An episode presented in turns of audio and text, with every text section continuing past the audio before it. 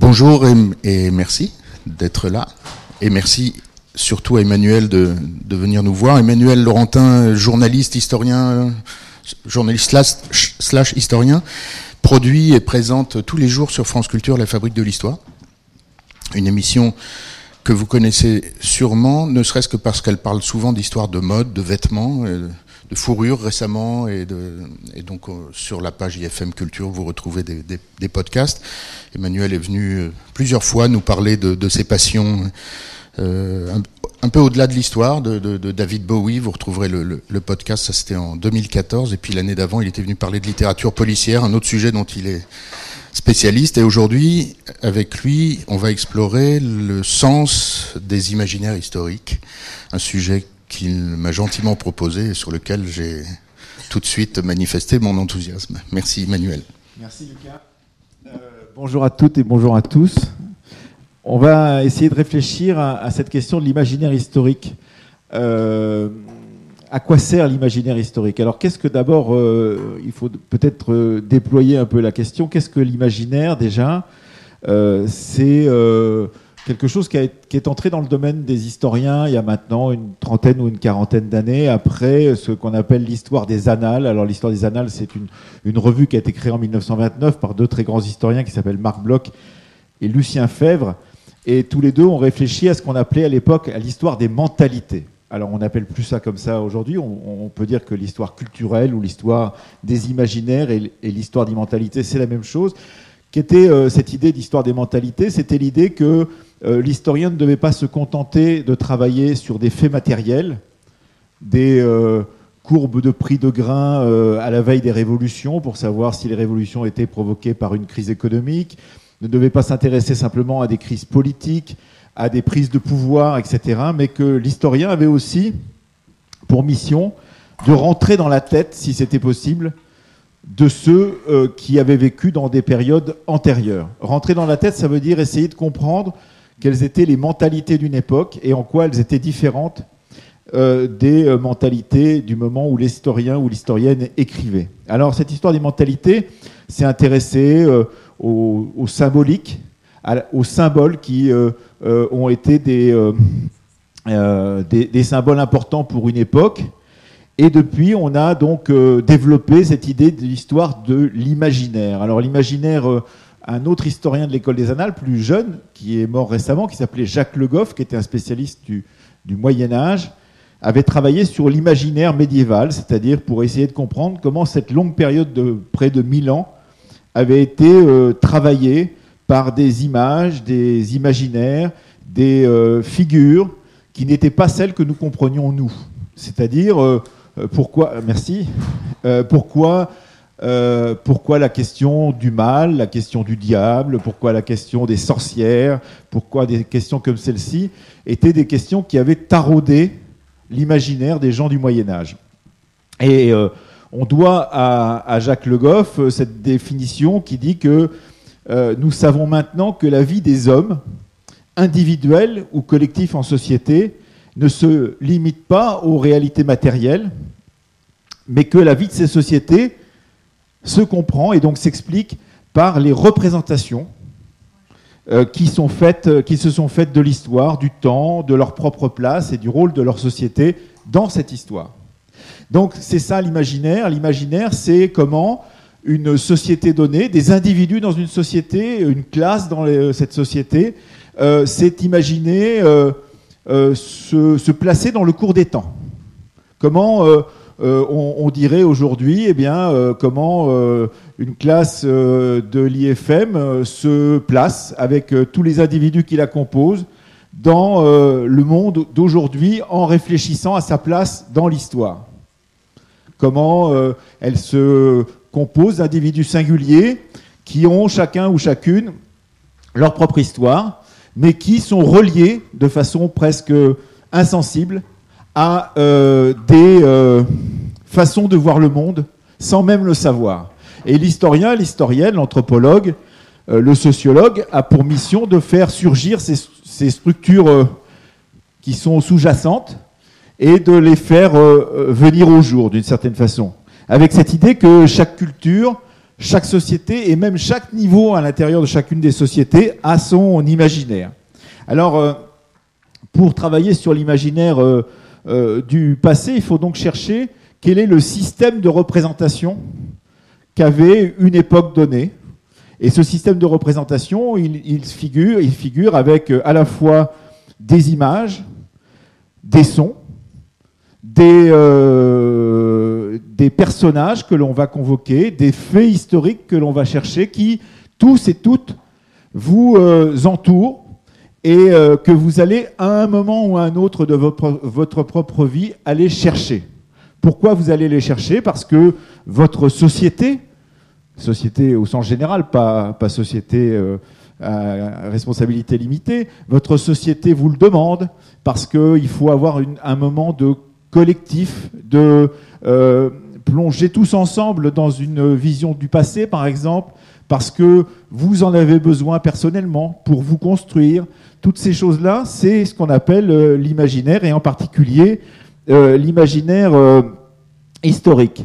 D'autant qu'il faut savoir que les faits du passé, ils sont là, présents, comme dans une sorte de grand magasin des accessoires, et que ces faits du passé, vous allez euh, les convoquer à un moment donné, pour un besoin donné, et que cinq ans plus tard ou cinq ans plus tôt, vous n'aurez pas été chercher les mêmes faits du passé pour pouvoir vous aider à vivre d'une certaine façon. Parce que la mémoire, ça n'est pas une reproduction fidèle de la réalité. La mémoire euh, qu'on appelle collective, par exemple, la mémoire d'une société, la mémoire d'un groupe social, c'est quelque chose qui est une représentation de ce passé qui lui sert à justifier sa présence dans le présent. Et encore plus que la, présence dans le présent, ça sert à justifier la vision de l'avenir. C'est-à-dire, euh, si on est issu euh, d'une région donnée, si on est issu d'un groupe social donné, euh, notre propos, c'est de trouver dans le passé des exemples qui nous serviront pour pouvoir euh, justifier votre présence dans le présent, pour pouvoir justifier vos revendications, pour pouvoir justifier votre volonté d'être là. On est là parce qu'on a été là à un autre moment ou parce que d'autres ont été là avant nous et que ces autres-là, on se les revendique comme ancêtres. Donc il y a toute cette idée qu'on se fabrique un imaginaire personnel qui va rencontrer un imaginaire de groupe, qui va rencontrer un imaginaire collectif de société et qui va rencontrer l'imaginaire d'autres sociétés avec lesquelles on est en contact. Et ces imaginaires ne sont pas forcément concomitants, ils sont parfois en conflit, ce qui provoque des, drames euh, dans certaines sociétés, parce que ça peut euh, donc provoquer des, guerres parfois, voire des conflits moins graves, mais des conflits tout de même. Alors, quels sont ces... Il y a des types d'imaginaires que l'on on a qui vont nous servir des sortes de modèles, qui vont nous servir euh, euh, pour comprendre le monde. Vous avez euh, le mythe du sauveur. Le mythe du sauveur, il sert généralement dans un contexte de crise où on va chercher l'idée que dans d'autres contextes de crise, avec lesquels on est en relation euh, individuelle ou, collective, eh bien, il y a eu à un moment donné quelqu'un qui s'est levé seul et qui a sauvé la, situation. L'exemple en France, euh, c'est De Gaulle. Si vous voulez, si vous voulez avoir l'idée d'un sauveur, c'est le personnage tout seul qui s'en va le 17 juin 1940 euh, à Londres et qui le 18 juin fait sa déclaration en disant la France n'a pas perdu la guerre. Ce mythe-là, c'est un mythe récurrent dans toutes les sociétés où il y a un personnage seul qui, euh, d'une certaine façon, euh, participe à notre sauvetage à un moment donné. Vous avez euh, le, mythe de la conspiration. La conspiration, c'est le mythe du complot, c'est il y a eu des complots dans le monde entier auparavant, ces complots, on les connaît parce que l'histoire nous permet de les connaître, donc ils justifient l'existence d'un complot aujourd'hui, et on connaît la, façon dont le mythe du complot de la conspiration a, été euh, constamment revivifié au fur et à mesure du temps. Vous avez le mythe de la concertation. L'idée que euh, pour bien prendre une décision politique, pour bien prendre une décision collective, il faut se concerter, il faut se mettre autour d'une table, et que c'est la, dynamique de la table ronde qui va euh, permettre de résoudre une situation, par exemple. Tout ça sont des, schémas préconçus, si vous voulez, qui euh, sont en nous sans même l'avoir pensé d'une certaine façon. Ils sont là, c'est un imaginaire qui est mobilisable à un moment donné. Vous avez un autre mythe, c'est le mythe de l'avant-garde éclairée. L'avant-garde éclairée, c'est le mythe de la révolution, c'est le mythe marxiste-léniniste, c'est Lénine avec ou Trotsky, c'est ceux qui, euh, à quelques-uns, les bolcheviks renversent euh, une révolution qui prenait un autre cours, qui était la révolution plus bourgeoise des mencheviks en Union soviétique. Et ce, cette avant-garde, elle, nous sert ou elle sert à certains dans nos sociétés comme étant l'idée que même si on est peu, si on a une volonté, si on a une capacité d'agir, eh bien, on peut renverser le cours du temps. On peut renverser euh, l'histoire. Vous avez un autre mythe qui est très fréquent, c'est le mythe de l'âge d'or. Vous êtes dans un moment de crise, par exemple, et on va aller chercher, euh, c'était mieux avant, le, moment où euh, l'âge d'or a disparu, mais le principe de l'âge d'or dans l'histoire antique, c'est qu'il revient. Donc c'est que si on fait quelque chose pour qu'il revienne, il va revenir, cet âge d'or. Donc cet imaginaire-là est très présent. Vous avez un imaginaire qu'on connaît depuis maintenant une trentaine d'années chez nous, l'imaginaire de la croisade.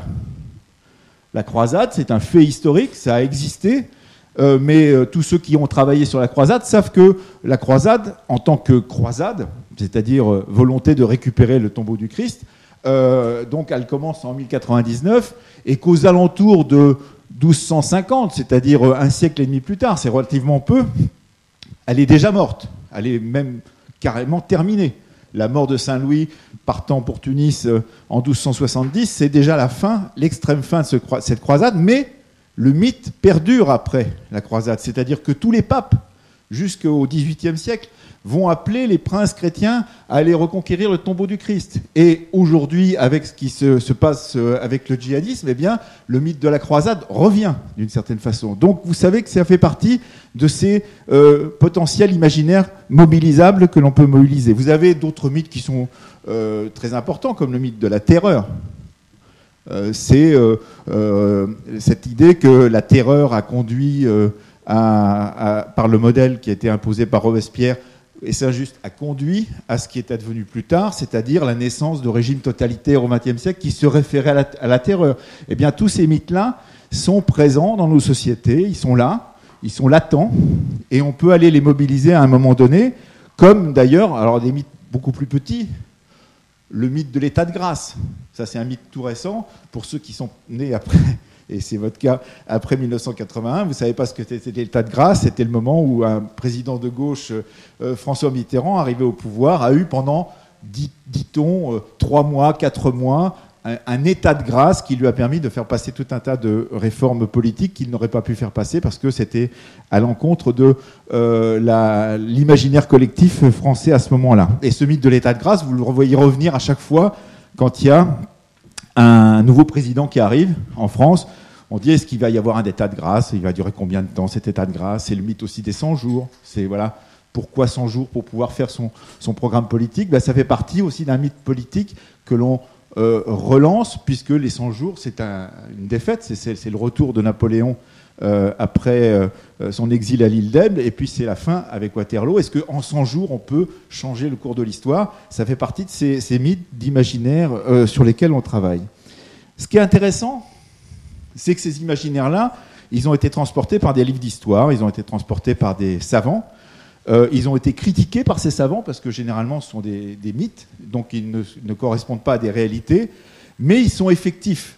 C'est ça qui est intéressant dans la question de l'imaginaire historique, c'est que ça a un effet sur le réel. C'est-à-dire parce que ces mythes-là, ils ont été transportés non seulement par des savants, mais ils ont été transportés par des films, par des romans, par des euh, constructions fictionnelles et ces fictions, on a fini par y croire.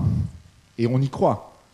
Le mythe de la croisade, euh, il n'y a pas euh, cinq ans sans qu'un grand film hollywoodien revienne d'une manière ou d'une autre sur cette question-là, comme le mythe des gladiateurs. On, sait le film avec Russell Crowe. Comme euh, le mythe des mousquetaires en France, créé par Alexandre Dumas, inventé vraiment en plein cœur du 19e siècle, mais qui est devenu tellement efficient que quasiment aucun film de KPDP qui se, qui se respecte ne, se passe de ces, personnages avec leur croix et leur, leur donc, je ne sais pas comment on appelle ça, comme un surplis, un, un surplis d'évêques là qui, qui les, les, les toises. Tout cela sont des, des personnages et des histoires qui ont été travaillés par la fiction.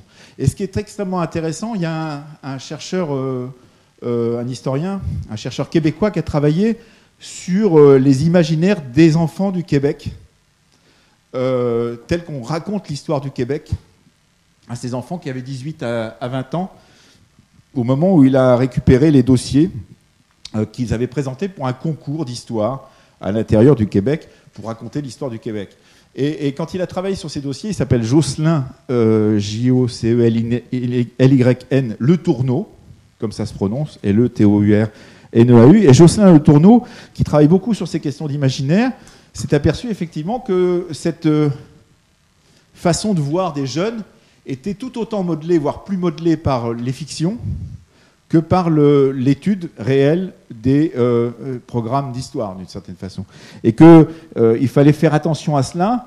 Et là, on pourrait rajouter ce que dit le très grand historien de la Seconde Guerre mondiale qui s'appelle Anthony Bivor, qui récemment, dans, dans le, Guardian, a expliqué qu'on est dans une société post-littéraire. C'est-à-dire qu'en gros, même si les gens continuent à lire, et heureusement, euh, la question de l'image est, extrêmement importante et il dit que la connaissance de l'histoire passe, malheureusement, dit-il, c'est ce qu'il dit, hein, pour lui en tous les cas, par les fictions cinématographiques, les séries, plus que la connaissance des archives. Et donc, en tant qu'historien, il se, lui, il déplore, moi je ne déplore pas, je, fais un constat, ça existe, donc il n'y a pas de raison d'en avoir peur de cette question-là. Euh, il déplore cette idée que on serait passé à une connaissance de l'histoire qui serait plus travaillée par la question de la fiction que par la question de l'histoire. C'est-à-dire que c'est la fiction qui guide l'histoire. Et c'est vrai que d'une certaine façon, si on voit, si on demande, si on vous demande ce que vous pensez d'Henri VIII et des Tudors, euh, si on vous demande ce que vous pensez euh, euh, de n'importe quel personnage qui a eu une série, si on vous demande ce que vous pensez des Borgia, vous allez plus facilement, ou de Rome à la grande époque de l'Empire romain, vous aurez peut-être une connaissance qui sera aussi grande, sinon plus grande, grâce aux séries Rome qui, sont passées il y a quelques temps, ou grâce à la série sur les Tudors, ou grâce à des séries de ce type-là, qui, qui ont fait émerger des personnages, des histoires, qui sont encore très fortes. Moi, je, suis trop vieux pour... non pas que je ne les vois pas, ces séries, mais disons que moi, j'ai été formé par la télévision des années 70, et la grande série sur les rois de France qui s'appelait Les Rois Maudits, qui était une série totalement fictionnel, mais qui reprenait l'histoire des, rois de France après la mort, euh, l'assassinat des, Templiers, euh, mettait euh, une sorte de malédiction sur la, génération des rois de France qui avait fait brûler les Templiers, et cette malédiction était renouvelée de, génération en génération. Eh ben, d'une certaine façon, je ne suis pas beaucoup revenu sur cette période-là, et d'une certaine façon, ma vision de cette histoire-là, de cette période-là, de la guerre de Cent Ans, est une vision qui a été profondément marquée par cette vision, lecture et, vision à la télévision de cette série euh, euh, donc euh, sur les, rois maudits. C'est ce qu'on appelle aussi le roman national. C'est une invention relativement récente qui s'appuie sur la connaissance de la psychanalyse et en particulier de ce que Freud appelait le roman familial. Le roman national, c'est comment une nation se construit des mythes, des personnages, euh, des, des, figures qui lui servent de modèle. Et ce roman national, il évolue tout le temps, mais il y a comme des sortes de permanence. Si vous voyez euh, pour la France revenir aujourd'hui Jeanne d'Arc euh, du côté du Rassemblement national, elle a été auparavant une figure qui a été louée par les communistes dans les années 30, qui a servi à la fin du 19e siècle, qui a servi au nationalisme français contre les Britanniques dans le contexte de conflits entre les empires. Euh, vous avez des personnages comme ça qui reviennent euh, très régulièrement, mais qui sont à chaque fois chargés d'une nouvelle, d'un nouveau sens, d'une nouvelle signification, d'une nouvelle façon de voir euh, le passé. Disons que ces personnages et ces imaginaires historiques en disent souvent beaucoup plus sur les sociétés qui les produisent que sur la société qui les a vus naître. C'est-à-dire que, je employé tout à l'heure l'expression de grand magasin des accessoires. Comme si vous alliez dans les réserves de l'opéra et que vous aviez telle ou telle robe à balcon, telle ou telle euh, euh, figure d'un merveilleux euh, ou d'une merveilleuse pendant la période du directoire, et que vous alliez vous habiller comme ça, et vous alliez ensuite vous pavaner un peu avec cet habit historique, en disant il me va bien, il me dit quelque chose, il me dit quelque chose de moi, ça correspond, c'est la même période, c'est même si c'est à 4 siècles d'écart, on veut y voir quelque chose, on veut y voir, on veut voir dans les gilets jaunes les croquants ou les jacqueries paysannes. Donc euh, on voudrait les rhabiller, les gilets jaunes, avec euh, les tenues et les fourches à, deux, à pics euh, des jacqueries du XIVe ou du XVe siècle. Or on sait très bien que ce n'est pas vrai, mais néanmoins on a besoin de ça. Et quelquefois, les gilets jaunes eux-mêmes, par exemple, se rêvent en révolutionnaires de, de, 1789. Ils disent on, on, prend la Bastille. Même si leur lieu d'action, même si leur mode d'action n'ont rien à voir avec ça, c'est ce qu'ils ont en tête quand ils agissent. Et ce qui est très intéressant, c'est justement comment les imaginaires historiques nous servent à agir. J'ai fait une série d'émissions, à toute l'équipe d'ailleurs, on a fait une série d'émissions à partir de 2007 qui s'appelait Les imaginaires historiques des candidats à la présidentielle. Donc on a euh, en 2007, puis en 2012, puis en 2017 euh, interrogé des candidats à la présidentielle sur ce qu'ils avaient en tête quand ils pensaient au passé. Et pourquoi on les a interrogés? Parce que, euh, par pratique, on les croise de temps en temps, ces, hommes et ces femmes politiques, ils vous disent subrepticement quelque chose sur l'histoire. Parce que d'abord eux-mêmes se pensent dans un flux de l'histoire, ils se veulent les héritiers, qui de Jaurès, qui de Mitterrand, euh, qui de je ne sais pas qui, de Clémenceau pour Manuel Valls, euh, donc ils se placent eux-mêmes dans un héritage, mais aussi ils, revendiquent des moments d'histoire qui leur paraissent caractéristiques, qui leur apparaissent importants, euh, pour être euh, comme étant orientant à leur action politique. Bon, alors, quand on va voir Jean-Marie Le Pen, par exemple, Jean-Marie Le Pen, il, il, vous dit Je discute avec les jeunes du Front National à l'époque pour leur dire que, en fait, tout ça, c'est à la cause de Colbert, tout ce qui nous arrive, parce qu'on n'a pas été maître des mers. Donc euh, l'idée, c'est qu'on a pris du retard sur les Britanniques, que les Britanniques sont devenus une puissance monde, que sortant de la puissance monde britannique est sortie la puissance monde américaine, et qu'en gros les anglo-saxons ont eu les Français parce que les Français n'ont pas su conquérir les mers et conquérir le monde. C'est sa vision de l'histoire.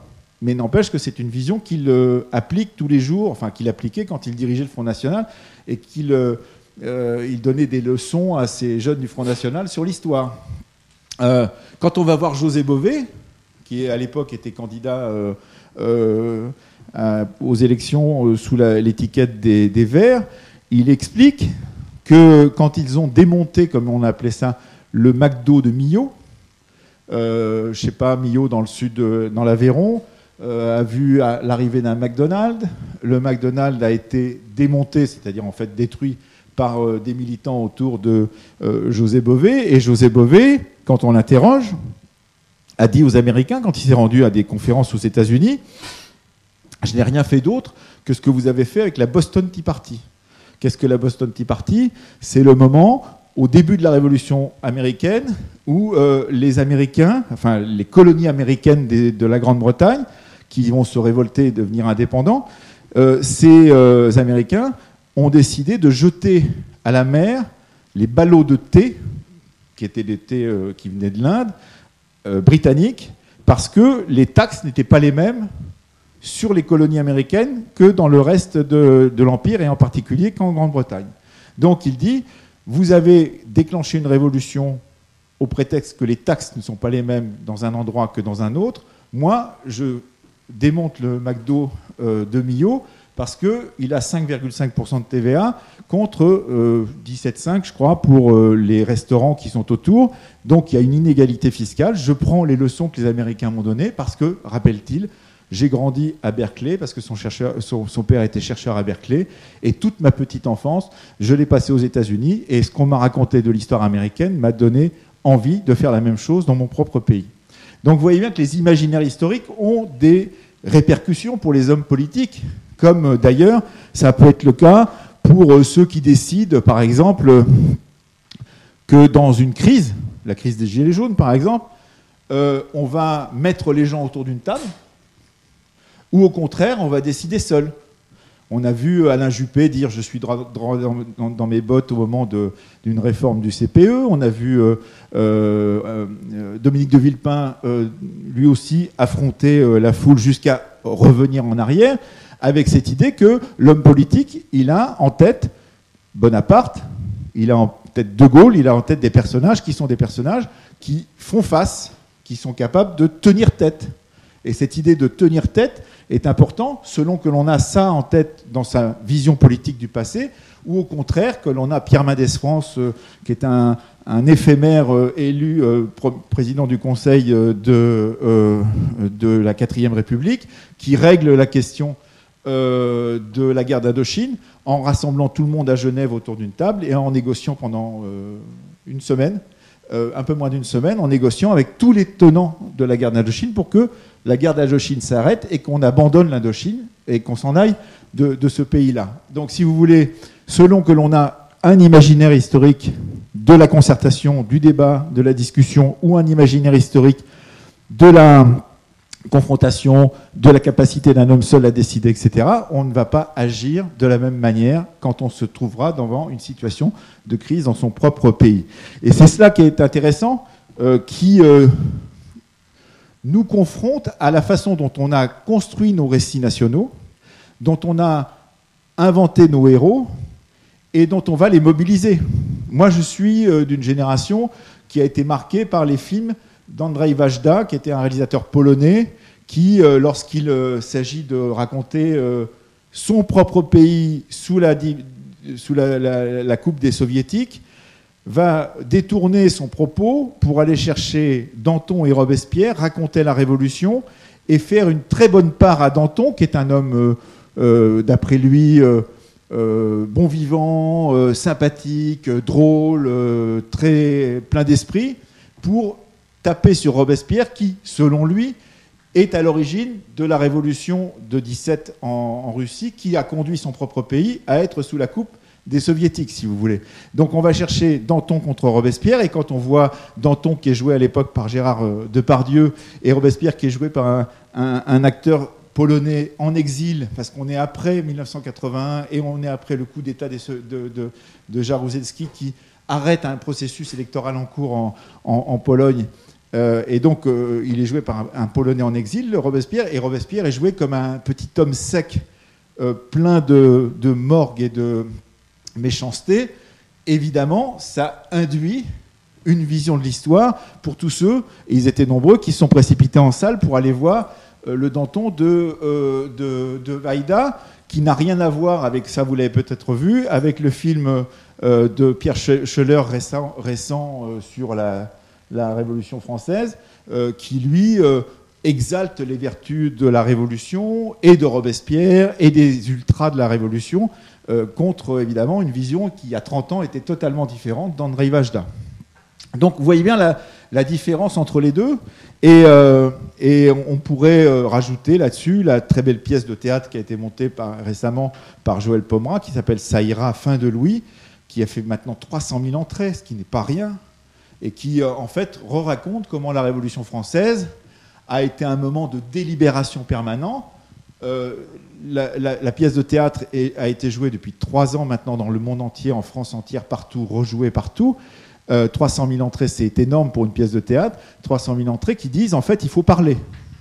Moi, je ne fais pas la relation avec, avec les Gilets jaunes, mais la question de il faut parler, il faut délibérer, il faut discuter, c'est une question qui d'une certaine façon prise en charge par un créateur, Joël Pomerin, grand créateur de théâtre, qui la prend en charge avant même que tout le monde en pense, parce que quand on, discutait de Révolution française il y a trois ans, il y a quatre ans, tout le monde disait la Révolution, ça intéresse personne. Bon, on a vu depuis que ça intéresse euh, quelques dizaines, voire quelques euh, centaines de milliers euh, de Français.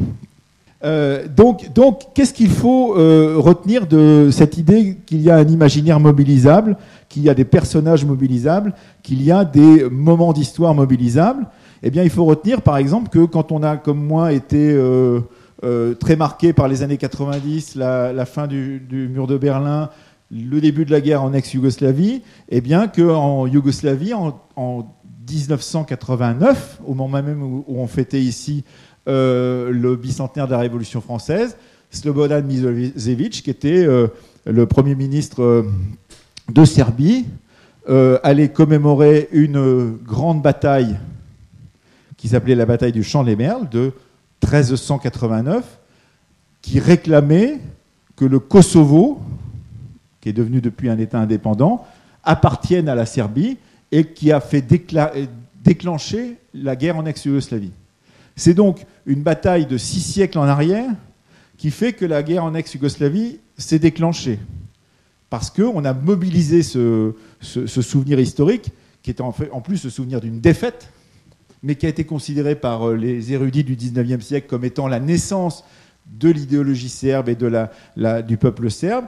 On a mobilisé cette défaite pour pouvoir en faire quelque chose dans le présent, quelque chose de tragique, puisque c'est la guerre qui a été euh, terrible pendant cinq ans, entre 1990 et 1995, et qui continue encore sous des formes différentes aujourd'hui. J'ai grandi aussi à ce moment-là euh, dans la connaissance euh, du génocide des Tutsis du Rwanda, génocide du Tutsi des Rwanda qui se déclenche en 1994 en, se fondant sur des idées qui ont été créées par les colonisateurs belges de cette région et qui ont dit qu'il y avait un peuple qui était arrivé au Rwanda, les Tutsis, venant du fin fond du Soudan et de, de l'Égypte ancienne, descendant euh, par, euh, le long, des, par les failles jusqu'au Rwanda pour s'y installer, et que ce peuple était un peuple aristocratique, un peuple qui était plus beau que les autres, qui avait une grande euh, stature en, moyenne. Tous les anthropologues belges qui colonisaient la région ont fait la différence entre la beauté des, des Tutsis et la rudesse des, des Hutus. Quand les Hutus arrivent au pouvoir en 1959, ils vont euh, renverser la question en disant justement on est des révolutionnaires contre les aristocrates. Et quand en, 1994 va se déclencher euh, le génocide des Tutsis du Rwanda, on va jeter les cadavres dans le fleuve pour qu'ils remontent jusqu'au lac Victoria et qu'ils rentrent chez eux. Ce qui prouve bien qu'il y a un imaginaire historique qui a été effectif. Ce n'est pas un imaginaire historique euh, de rigolade. on tue au nom de cette euh, longue histoire. Alors, il y a des. Euh, ça, c'est pour vous dire que il y a des, des figures, des symboles qui sont mobilisables, y compris dans les domaines qui vont être les vôtres, qui vont être les domaines du design, de la mode.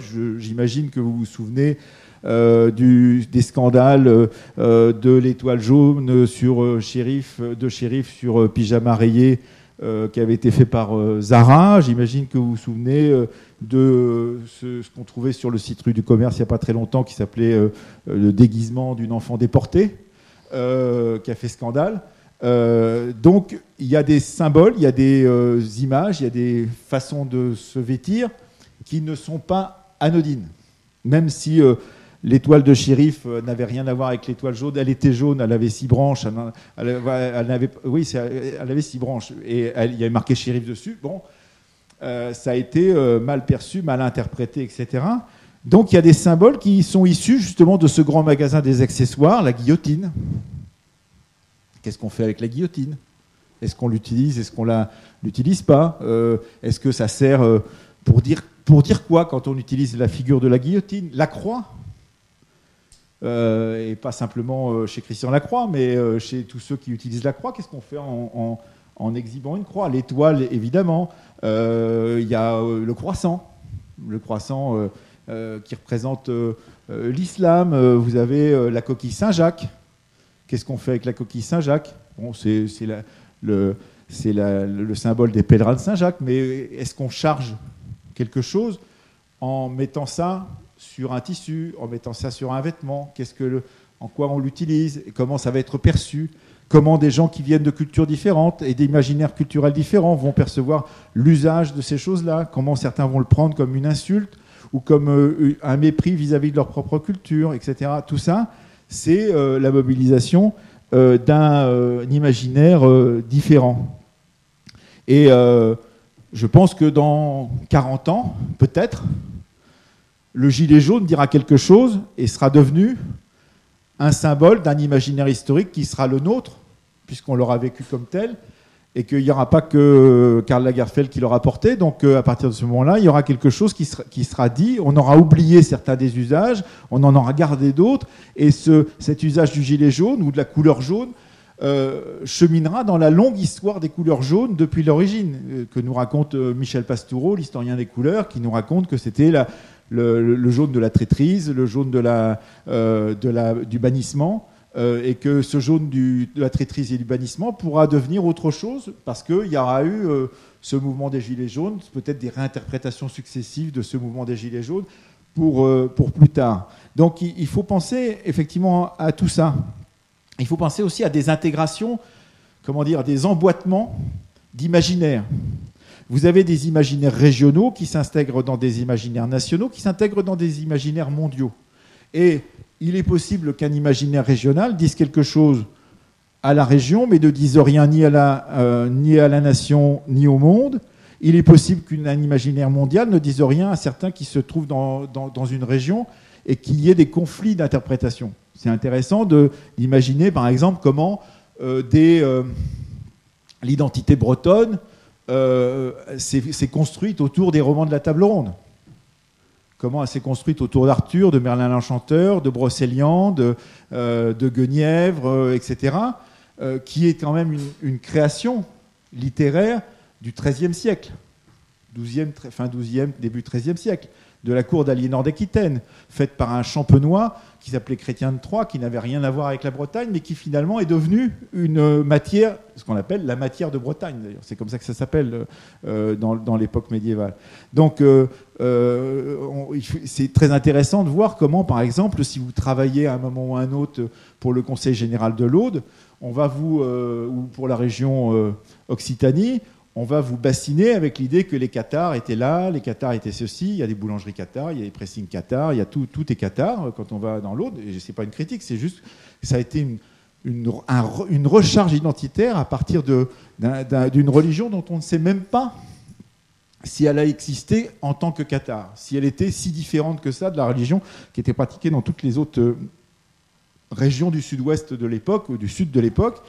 Toujours est-il que ils ont été baptisés Qatar après coup, mais que de ce martyr Qatar, puisqu'il y a quand même eu des gens qui ont été brûlés et en grand nombre, est née euh, l'idée qu'il y avait une identité qui était sortie de cette identité Qatar. Et aujourd'hui, quand on va visiter euh, euh, les châteaux de Perpertuse, tous les châteaux du, circuit des châteaux Qatar, personne ne vous dit qu'en fait ils n'ont rien de Qatar puisqu'ils ont été rasés entièrement jusqu'au sol par les conquérants français et qu'ils ont été reconstruits pour pouvoir servir de forteresse pour faire face à, l'Aragon qui était de l'autre côté de euh, des Pyrénées.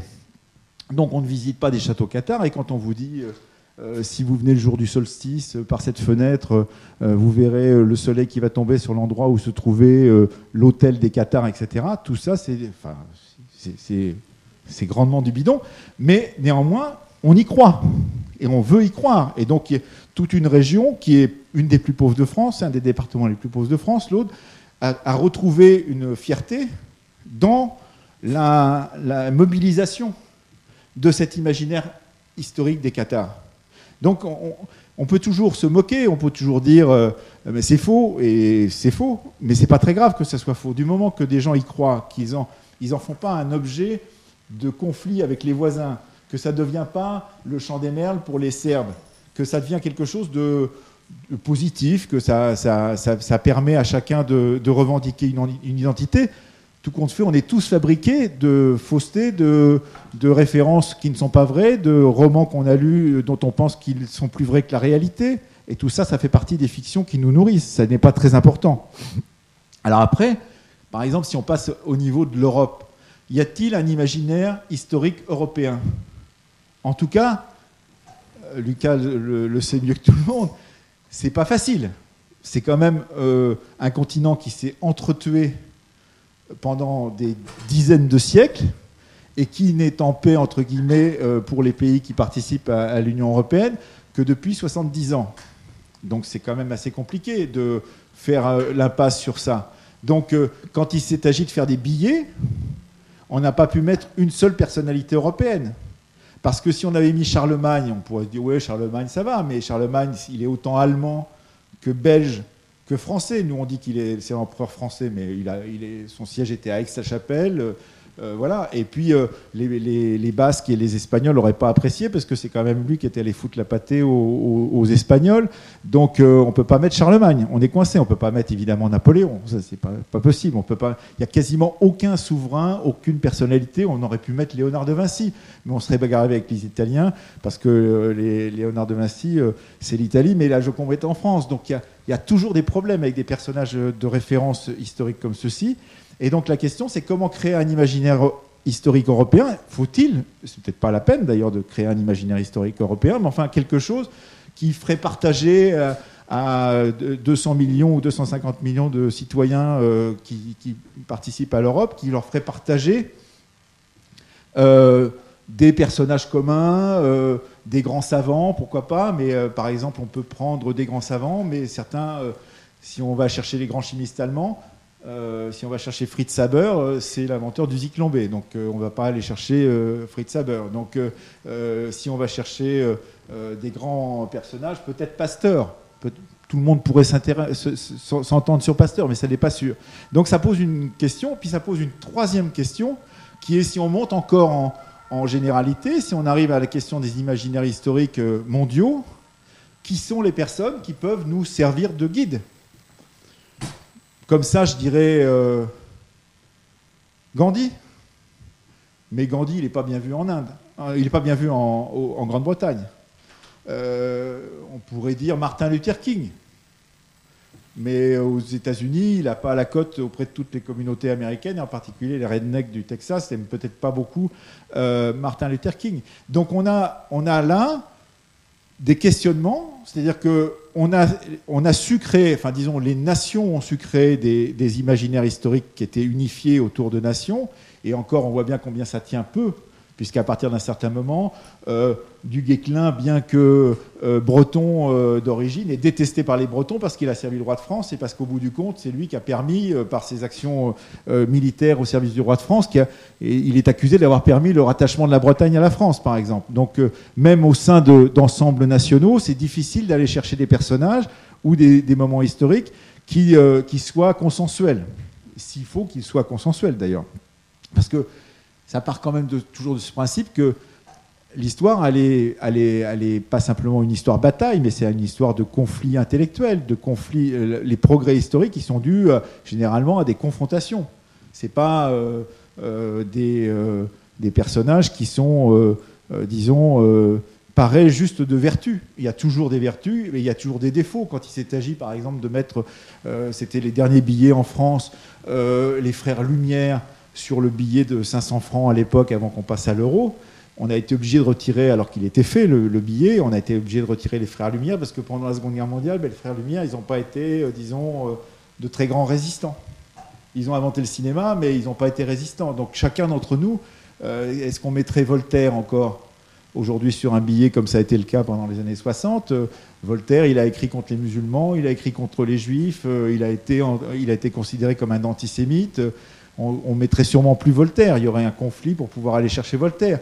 Donc on voit bien qu'effectivement, même ces, histoires qui ont été unifiées par euh, le 19e siècle, etc., et qui ont servi de socle à nos histoires nationales, sont contestées en interne, et alors encore plus quand on sort euh, dans d'autres euh, espaces géographiques dans lesquels on a pu provoquer des massacres, des morts, des, des, catastrophes. Euh, Dominique de Villepin, grand admirateur de Napoléon, n'a pas pu euh, participer et pas envoyer la France euh, pour Austerlitz. Parce que c'était en pleine polémique où il y avait une partie des Antillais qui avaient créé un, mouvement pour contester Napoléon au, fait que Napoléon avait rétabli l'esclavage dans les Antilles. Donc on voit bien combien la question de l'histoire, et je voudrais terminer là-dessus, avant d'attendre vos questions, les, la question de l'histoire, c'est jamais froid. Le passé rentre par effraction. Quand on le met par la porte, il revient par la fenêtre. Moi, je n'aurais pas pu imaginer que, euh, étant né dans les années 60, euh, se poserait à la question en France la question de suis-je ou pas descendant d'esclaves, qui est une question essentielle aujourd'hui dans la société française. Parce que simplement, pour des, gens qui n'avaient pas été touchés de près ou de loin par ce phénomène de l'esclavage au XVIIIe ou au XIXe siècle, évidemment, on pensait que c'était une histoire close datant de l'abolition de l'esclavage en 1848. Or, ça n'est pas une histoire close parce que les Antillais, les gens qui vivent sur notre territoire, et puis tous ceux qui ont subi euh, euh, en Afrique euh, la, question de la, de la colonisation et de l'esclavage, évidemment, c'est une histoire présente pour chacun d'entre eux. Donc, l'histoire, c'est une grenade dégoupillée qui peut vous sauter à la figure quand vous essayez de l'utiliser. C'est pour ça d'ailleurs que personnellement, je ne conseillerais pas aux hommes politiques de l'utiliser trop souvent. C'est ce qu'avait tenté de faire Nicolas Sarkozy euh, euh, et ce que encore le, président actuel essaye de faire. C'est toujours à double tranchant. Euh, on va satisfaire une partie de la population, mais on va, disons, choquer une autre partie de la population parce que l'histoire, ça n'est jamais neutre.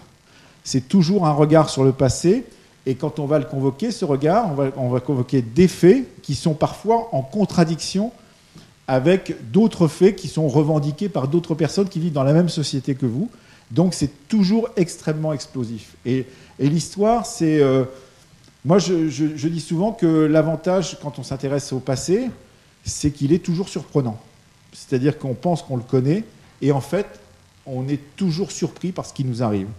Le passé, c'est une c'est non seulement une grenade dégoupillée, comme je le disais, mais c'est une surprise permanente. C'est-à-dire qu'en fait, vous ne savez pas ce qui, dans votre propre société, va être mobilisé l'année suivante, ou dans deux ans, ou dans cinq ans, par certains de vos concitoyens qui vont voir dans le passé autre chose que ce que vous y voyez vous-même.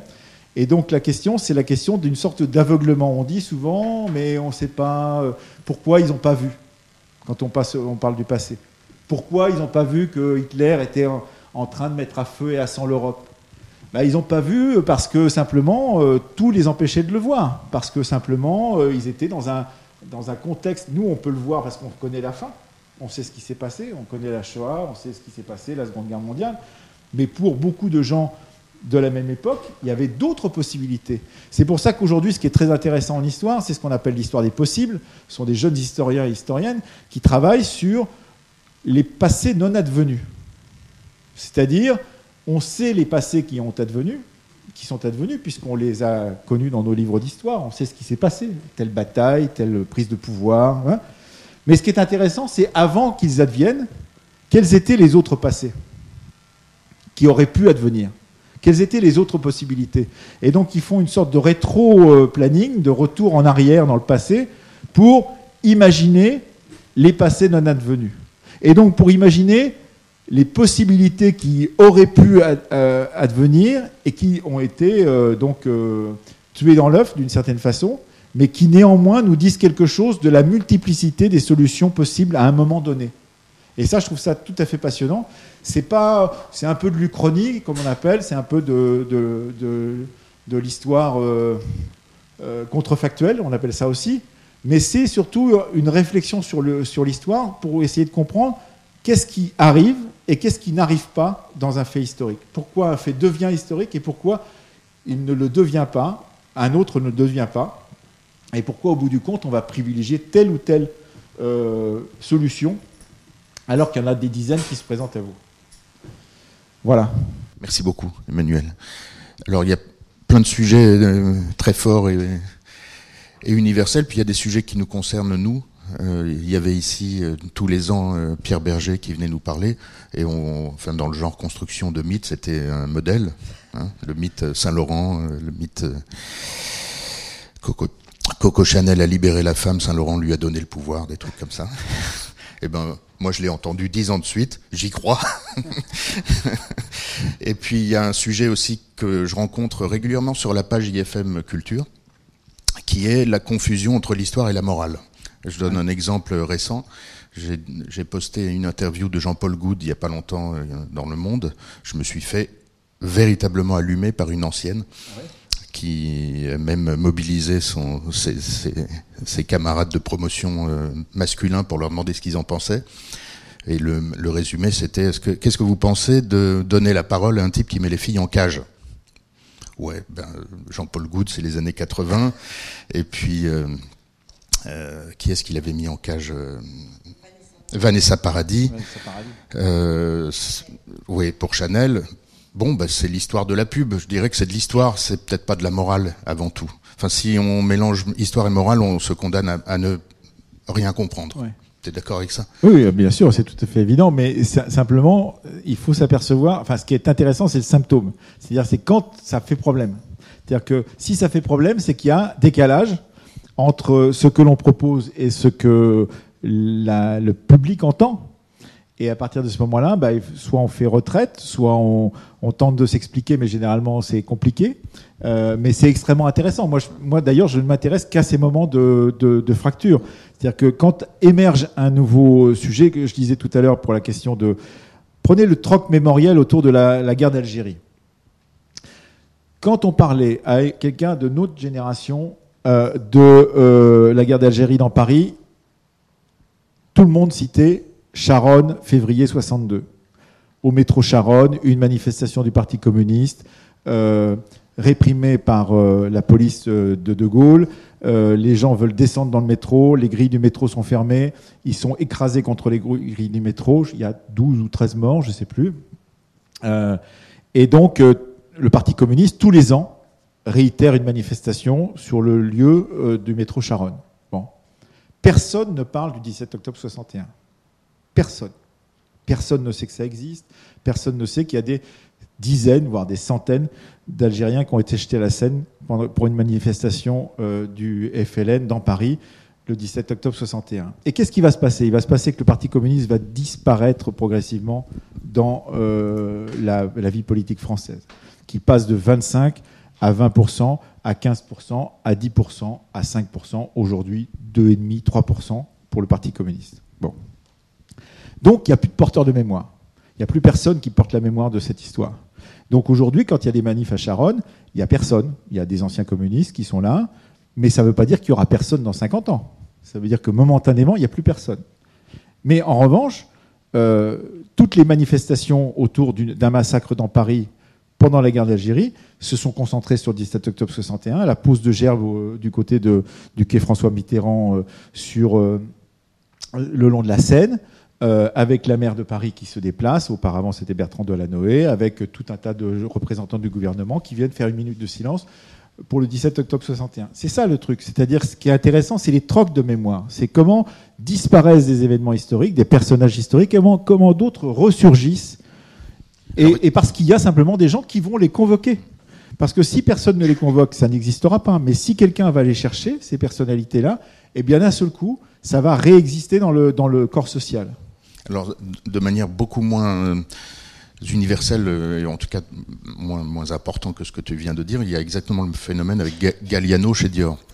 Ouais. En 2011, Galliano se fait virer. Je ne sais pas si vous vous souvenez Ouais. du discours de, de Sidney Toledano. euh, C'était au printemps 2011, si je me souviens bien.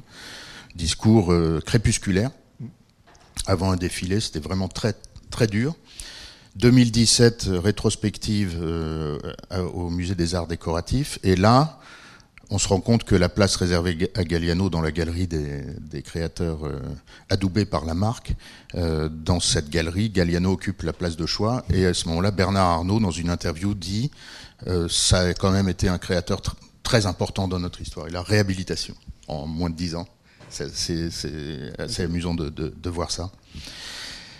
Je vous donne la parole. Tu avais deux images à nous montrer. Ah oui, euh, j'avais deux images, j'avais complètement oublié. Tu les as Ouais. Non, c'est juste pour vous dire comment on, on mobilise encore aujourd'hui euh, des imaginaires historiques. Voilà. Euh, alors ça, voilà, j'ai pris ça sur le, le site du- de la région Nouvelle-Aquitaine. Alors, la région Nouvelle-Aquitaine, c'est une région, une des régions nouvellement créées. Et euh, cette région, vous voyez, elle est marquée sur, le, sur un, un- une Google Map là-haut, telle qu'elle existe. Puis ensuite, elle est travaillée par les graphistes. et puis ils prennent le trait de côte le long de l'Aquitaine, et ils s'aperçoivent qu'en rajoutant un petit point au niveau de Mimizan par là, eh bien, on va retrouver un profil dont ils devinent que c'est le profil, enfin ils décident que c'est le profil du lion. Et donc, on va faire ce graphique, donc, qui est censé être la représentation géographique, mais totalement tronquée de la région nouvellement créée, à qui on va rajouter évidemment les vagues euh, de la mer, ce qui permet de laisser entendre que ce lion, c'est un lion euh, tourné vers la façade atlantique, que c'est la maritime, et ça rappelle surtout les armes des régions, des villes des régions en question, qui ont toujours un lion. Et qui va-t-on chercher pour pouvoir justifier ça? Richard Cœur de Lion, le fils d'Aliénor d'Aquitaine, euh, qui est un héros entre guillemets pour les Anglais, pour les Britanniques, mais aussi pour certains Français, qui euh, correspond à, une certaine vision de la chevalerie du XIIe siècle, fille d'Aliénor d'Aquitaine et d'Henri II. On va les chercher pour justifier que la région Aquitaine, qui appartenait à l'Angleterre à l'époque, euh, soit et pour emblème un lion. Ça me choque pas du tout, ça me gêne pas du tout. Je dis juste, c'est intéressant. C'est intéressant de voir que des graphistes d'aujourd'hui vont chercher le lion pour pouvoir représenter une région qui était auparavant anglaise, mais qui est devenue française. Donc euh, ça peut poser un problème. Euh, euh, est-ce que ça va faire redémarrer les guerres franco-anglaises? Je ne crois pas. Mais parce que simplement, le personnage qu'on a voulu aller chercher, c'est un personnage justement mythique de la chevalerie anglaise. Mais en même temps du médiévalisme ambiant et tout compte fait quand on fait Game of Thrones et qu'on est dans, un médiévalisme assez, assez euh, marqué dans les séries, euh, en particulier de fantasy, eh bien, tout compte fait, aller chercher Richard Cœur de Lion, c'est plutôt une bonne idée, d'une certaine façon. Je voulais juste vous montrer ça parce que c'est intéressant comme usage très contemporain, très présent, pourrait-on dire, d'un usage historique du passé, d'un imaginaire historique qu'on va mobiliser pour une création contemporaine. Autant vous dire que dans les marques pour lesquelles vous allez travailler, ces questions-là se posent en permanence. Oui, c'est pour ça que je voulais parler de ça. Mais après, euh, moi, j'ai aucune connaissance de de, de, ça. Je sais juste que c'est de la matière, euh, c'est de la matière fissile, quoi. C'est-à-dire, ça peut exploser. Euh, voilà. Après, on peut trouver drôle en faisant un, un crobard de, de, faire tel ou tel personnage, telle ou telle figure, etc. Et puis aller assez loin dans la création sans s'apercevoir, parce qu'on ne on, perçoit pas qu'on est en train de faire quelque chose qui va devenir disons, euh, risqué, risqué pour la marque que l'on représente parce qu'on ne s'en rend pas compte. Enfin, je ne sais pas, j'imagine que vous avez ces connaissances-là, puisque vous allez intervenir après. Est-ce que vous avez des remarques? Oui. Alexandra. Bonjour. Euh, moi, j'avais une question sur la vulgarisation de l'histoire. Euh, que les historiens ont quand même un rôle à jouer. Aujourd'hui, quand on va à la Fnac, sur la même étagère, il y a Stéphane Bern avec Pascal Horry, représentant de l'histoire culturelle. Moi, je voulais avoir votre avis sur euh, qu'est-ce que pouvaient faire les historiens. Tout simplement. Alors, c'est la... je vais pas faire une, une réponse de Normand. je vais vous dire qu'il faut les deux. C'est-à-dire qu'en fait, il y a une histoire merveilleuse. Et je pense que à vouloir avoir, euh, avoir voulu pendant longtemps mettre à la porte l'histoire merveilleuse, aller rentrer par la fenêtre, comme je le disais tout à l'heure. Et cette histoire merveilleuse, c'est euh, suivez-moi. Euh, c'est Stéphane Bern. Donc c'est une histoire de prince, de princesse, de couronne régnante, de voilà, de, de clés qui permettent d'ouvrir des souterrains. Qui, Et cette histoire merveilleuse, elle a été toujours présente dans euh, l'historiographie euh, depuis le début. Euh, imaginez que les rois de France s'imaginaient descendants directement de la famille d'aînés des Troyens et que en fait, ce qui était totalement faux évidemment, mais qu'ils ils avaient créé une, généalogie imaginaire qui leur permettait de remonter à Troie, parce que ça permettait justement d'aller plus loin que Rome et donc de pouvoir se présenter comme étant héritier d'une histoire plus ancienne que l'histoire romaine, par exemple. Bon, bah, ça, c'était une fiction à laquelle ils ont cru, ils ont fait croire leur peuple, etc. etc. Et donc, euh, Stéphane Bern est euh, encore pire, parce que franchement, Stéphane Bern, c'est ce qu'il y a de mieux dans le genre. Euh, Laurent Deutsch, par exemple, sont des, personnages qui manient l'histoire comme une sorte d'amusement d'une certaine façon, qui enlèvent par exemple totalement la question sociale, qui enlèvent totalement la question culturelle, qui, qui tout ce qui choque d'une certaine façon, tout ce qui euh, montre que l'histoire est, un, est un, lieu de conflit, par exemple. Mais la question, c'est parce qu'on les a laissés faire. C'est parce que aussi nos, nos dirigeants de chaînes de télévision, etc., préfèrent cette histoire-là parce qu'elle fait plus d'audience. Mais voilà, c'est comme ça. Euh, je pense que c'est plus eux et les euh, grands éditeurs qui ont des responsabilités qu'eux-mêmes, qui ont toujours existé et pour qui ça pose pas de problème qu'ils existent et qu'ils soient présents sur la, scène parce que ça raconte une histoire attrayante, plaisante, etc., qui est évidemment moins râpeuse que d'essayer de comprendre pourquoi les euh, soldats de 14-18 ont accepté de rester 4 ans dans les tranchées et d'aller foutre des coups de baïonnette dans le, dans le bide de celui qui était en face, euh, parce que c'est pas très amusant de savoir que son grand-père ou son arrière-grand-père a passé quatre ans dans les tranchées avec les rats, qu'il a, et que c'était pas simplement quelqu'un qui euh, euh, subissait quelque chose, mais qui avait aussi une action d'élimination de l'adversaire, et que dans une société pacifiée comme la nôtre, la nôtre on n'aime pas trop ça. Donc il y a aussi cette dimension, il y a cette dimension-là, et le problème c'est qu'effectivement il faut les deux. Le problème, c'est qu'effectivement, les historiens d'aujourd'hui, je vous parlais de l'âge d'or. Alors eux, l'âge d'or, les historiens d'aujourd'hui, c'est les années 70, quand Bernard Pivot faisait une émission à la télévision et qui vendait 10 000 à 15 000 exemplaires d'un livre qui aujourd'hui se vendra à 1500, 2000 exemplaires au grand maximum. Donc ils ont l'impression qu'effectivement, ils n'ont plus d'audience. Mais ils n'ont plus d'audience parce que peut-être la société ne veut plus d'une histoire plus complexe comme ça, ou si elle en veut, elle en veut de façon plus euh, morcelée, moins importante qu'auparavant et qu'on est dans une période de réenchantement. Peut-être aussi on a une, période de crise qui dure comme la nôtre. Bah, il y a des gens qui ont envie d'entendre des histoires plus euh, paisibles que des histoires de conflits, de guerres, euh, de, de, massacres, euh, de choses comme ça.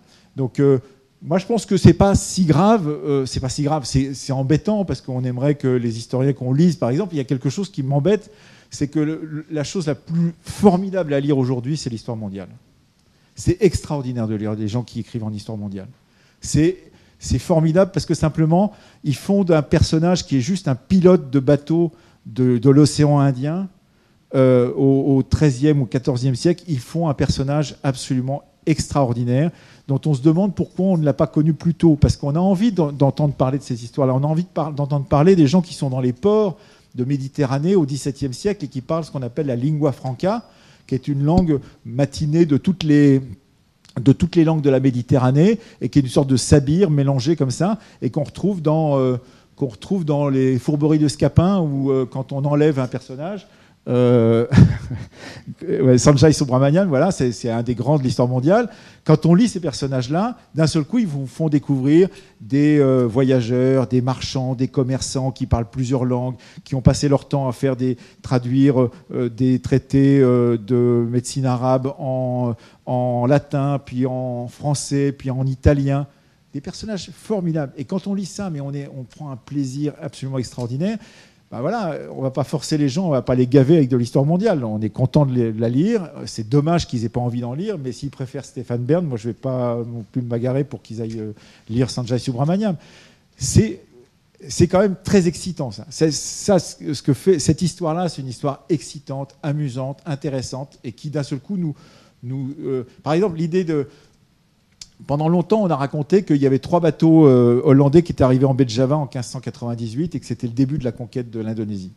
C'est Romain Bertrand qui a fait un formidable bouquin qui s'appelle L'histoire à parts égales. Et il raconte en fait que euh, dans toutes les chroniques malaises donc de la région, et il y a des chroniques malaises en 1598, des gens qui écrivent l'histoire, eh bien, personne ne raconte cette histoire. Donc c'est les Hollandais qui, en revenant de ce petit, raid sur place, en tirant trois coups de canon dans la baie de Java, ont considéré que c'était le début de leur conquête. C'est vrai que 60 ans plus tard, ils vont conquérir Java et ils vont conquérir l'Indonésie. Mais eux, ils ont recréé l'histoire à partir de ce moment-là. Et les Malais, les Malaisiens, les Indonésiens, tous ceux qui étaient autour, qui étaient lettrés avec des cours, des historiens qui racontaient les histoires, des chroniqueurs, n'ont jamais parler de ces trois, euh, trois bateaux qui arrivaient dans la baie de Javin. Et ce qu'il appelle l'histoire à parts égales, c'est de rééquilibrer l'histoire pour pouvoir entendre ce que disaient ces Malais euh, à l'époque, qui disaient en fait qu'ils commerçaient avec tous les gens. Ils commerçaient avec des Portugais depuis un siècle qui allaient acheter les épices à, Malacca, dans le détroit de Malacca, dans les Moluques. Euh, il ils commerçaient avec des Japonais, des Indiens, des Arabes depuis sept siècles. Donc il y avait des gars qui arrivaient en plus, pourquoi pas Mais c'était formidable de raconter cette histoire-là. Donc je trouve ça passionnant que d'avoir ce type d'histoire. Oui, je suis désolé. Alors moi j'avais une petite question sur ce que vous disiez tout à l'heure. Vous parliez de l'utilisation de l'histoire par les euh, hommes politiques. Non pas que je m'intéresse vraiment à la politique, mais euh, vous disiez que ça pouvait être à double tranchant parce que l'histoire n'a pas la même signification pour chaque individu. Et je voulais savoir du coup de, de, quels moyens on peut, enfin de quelle façon on peut utiliser l'histoire sans vraiment euh, euh, bousculer l'opinion publique Ou est-ce qu'on doit tout simplement l'enterrer et pas forcément en parler finalement? Non, non, je pense que vous avez raison. Il ne faut pas du tout l'enterrer, mais il faut savoir qu'on prend un risque. C'est-à-dire que les hommes politiques qui font ça, ou les femmes politiques, quand euh, Christiane Taubira décrète la, loi sur l'esclavage, donc en considérant que c'est un crime contre l'humanité, elle prend un risque, mais qui est un risque positif, parce qu'elle fait avancer de façon considérable la recherche. Elle, prend en compte une recherche qui existait déjà pour pouvoir ensuite la doper, cette recherche. Mais quand euh, euh, Emmanuel Macron, par exemple, récemment, euh, fait une déclaration pour dire que l'armée française a bien été à l'origine de la mort d'un militant communiste en 1957 pendant la guerre d'Algérie qui s'appelait Maurice Audin. Euh, il prend un risque, mais c'est un risque limité, c'est-à-dire qu'il euh, fait plaisir à des gens de gauche qui euh, considèrent qu'il fallait le faire depuis longtemps, cette, cette, déclaration, la faire depuis longtemps. mais de toute façon, il n'aura jamais les, voix du Rassemblement national, donc il est tranquille. C'est pas ça qui va l'empêcher d'aller plus loin. quand il, en revanche, il décrète récemment de rendre des œuvres d'art dans les musées français qui ont été pris pendant les conquêtes coloniales, il prend un risque.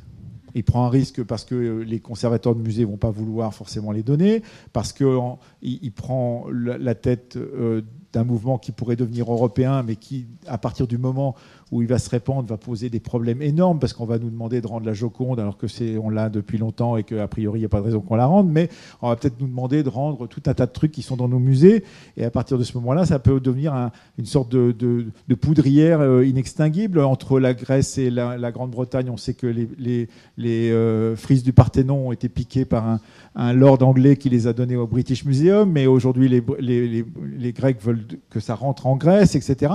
C'est un, une pagaille innommable. Mais ça, c'est un risque qu'il prend. Il le prend un risque politique qui est un risque voulu, qui est un usage politique du passé. Vous voyez ce que je veux dire? Parce que travailler sur ça, c'est travailler sur la colonisation, sur les prédations qui sont liées à la colonisation, etc. Et donc, il y a toujours un risque dans ces cas-là. Mais c'est un risque qui est calculé, c'est un risque qu'il prend, et dont il pourra dire, s'il s'en sort, qu'il a été le premier homme politique à faire un geste politique aussi important dans ce domaine-là. Et donc, dans ces cas-là, c'est un risque qui peut être, se renverser en risque positif, extrêmement positif, puisqu'il aura été celui qui, dans les livres d'histoire, sera le premier à avoir fait un geste pour rendre les œuvres spoliées pendant la colonisation, etc. Voilà. Donc, on peut dire qu'en 2019, jamais le risque a été aussi élevé qu'aujourd'hui, puisque quand même il y a beaucoup de morale dans l'histoire et que ouais. parfois c'est très discutable. Mais euh, si on peut conclure là-dessus, ayez de la sensibilité pour les sujets d'histoire. Je vous donne juste un exemple que j'ai déjà évoqué ici, je crois, avec certains d'entre vous. Euh, quand vous voyez que Levi's fait une pub intitulée We are all collaborators sur, sur les Champs-Élysées, vous vous, disiez, vous vous dites que vous, vous dites que dans leur dans leur réunion de communication, il y en a aucun qui a le, la moindre sensibilité historique. Alors je vous en, je vous en dis une et puis j'arrête là-dessus parce qu'il faut, faut laisser la place à ceux qui et celles qui arrivent derrière. Mais juste pour vous dire que quand euh, euh, Dominique Strauss-Kahn arrive en Grèce alors qu'il est président du FMI, euh, il est appelé en 2010 pour pouvoir résoudre la crise grecque en tant que président du FMI. Il a une super cote de popularité, c'est avant l'affaire Nafissatou Diallo, etc. Et il est très, très aimé, d'autant que le, Premier ministre grec est un socialiste comme lui d'origine, c'est Papandréou. Il l'appelle et donc il arrive avec, avec beaucoup de bienveillance euh, et de la bienveillance de la part du peuple grec. Et celui qui lui écrit son, texte lui fait dire le FMI vient auprès de vous pour vous aider dans la crise que vous êtes en train de traverser, parce que la Grèce est malade et nous serons ses médecins. Personne ne savait dans l'entourage de Strauss-Kahn que c'était la phrase qui avait été utilisée par les euh, colonels qui ont fait un coup d'État en, en, 1967 et qui a duré jusqu'en 1974, qui a plongé la Grèce dans une dictature sanglante pendant sept ans. Et c'était la phrase qui avait été utilisée par les colonels quand ils ont pris le pouvoir. Le lendemain, toute la presse titrait FMI égale junte. C'était un peu raté. Merci. Merci beaucoup Emmanuel. On retrouvera ce que tu viens de nous dire en podcast si tu veux bien. Très bien.